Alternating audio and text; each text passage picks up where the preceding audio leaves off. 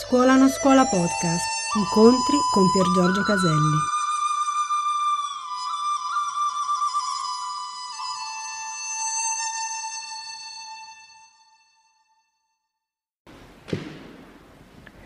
Attenzione, ora vi proporremo due frasi, vi invitiamo a leggerle con calma, perché vedrete che sono ottave diverse di una stessa cosa.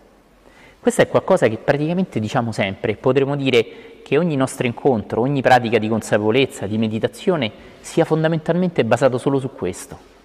Chi siamo non è qualcosa, né un'esperienza, né qualcosa che io possa vedere, né luce, né una certa frequenza, né una certa estasi, perché tutte queste cose possono essere sperimentate. Lo diciamo sempre e quindi non lo ripeteremo troppo. Chi siamo è chi sperimenta, non ciò che viene sperimentato. Questa scoperta, che è ben oltre capirlo concettualmente, viene chiamata in Oriente come illuminazione e viene chiamata nel cristianesimo delle origini salvazione.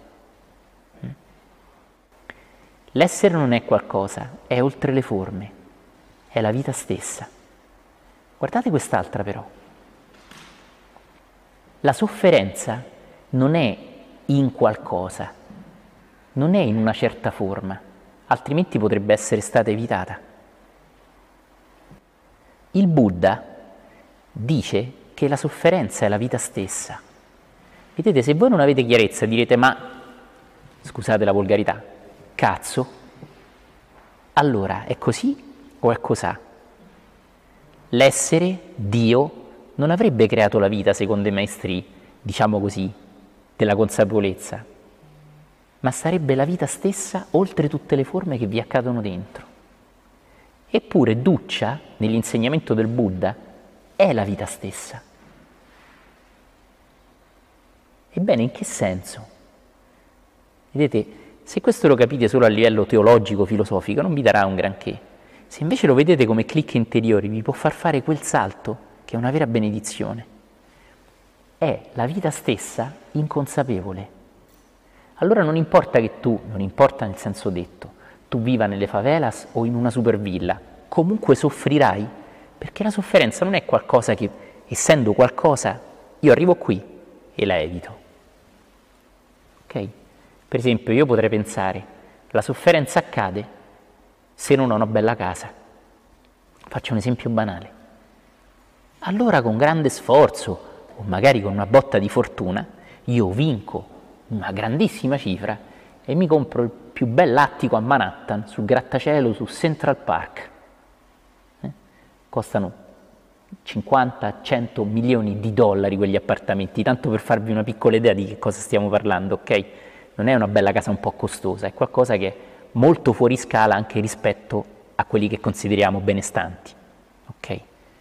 Io vinco una cifra esorbitante e vado a vivere in uno degli attici più belli di Manhattan, dove ci sono tra le case più costose del mondo, che possono costare anche centinaia di milioni di dollari un appartamento.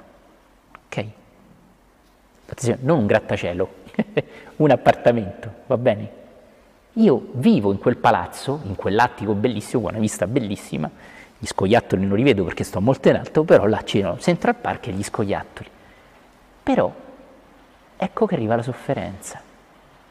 Mia moglie mi lascia, arriva una malattia, arriva di tutto e di più che può capitare anche a chi è enormemente ricco.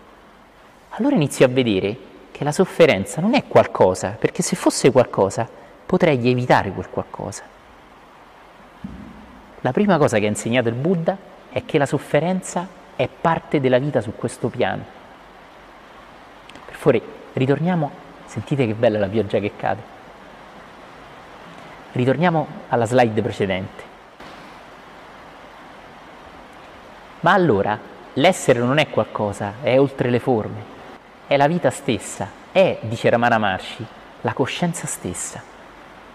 Ma chi ha ragione, Ramana Maharshi o il Buddha? In realtà dicono la stessa cosa da due punti di vista diversi, permettendoci di comprendere meglio se abbiamo un po' di intelligenza vera, che non è avere otto lauree, ma essere intuitivi.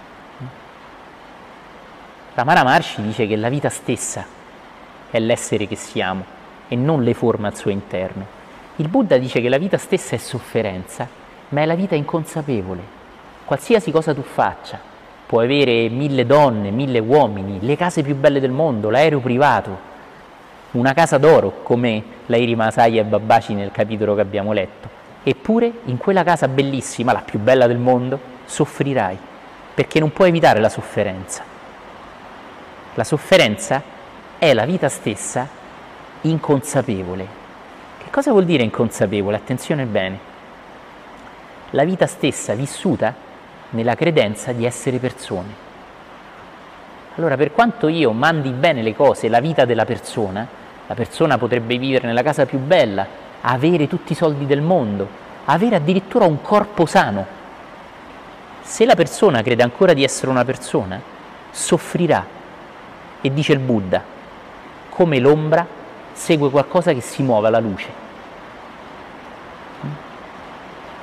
Il Buddha usa un linguaggio bellissimo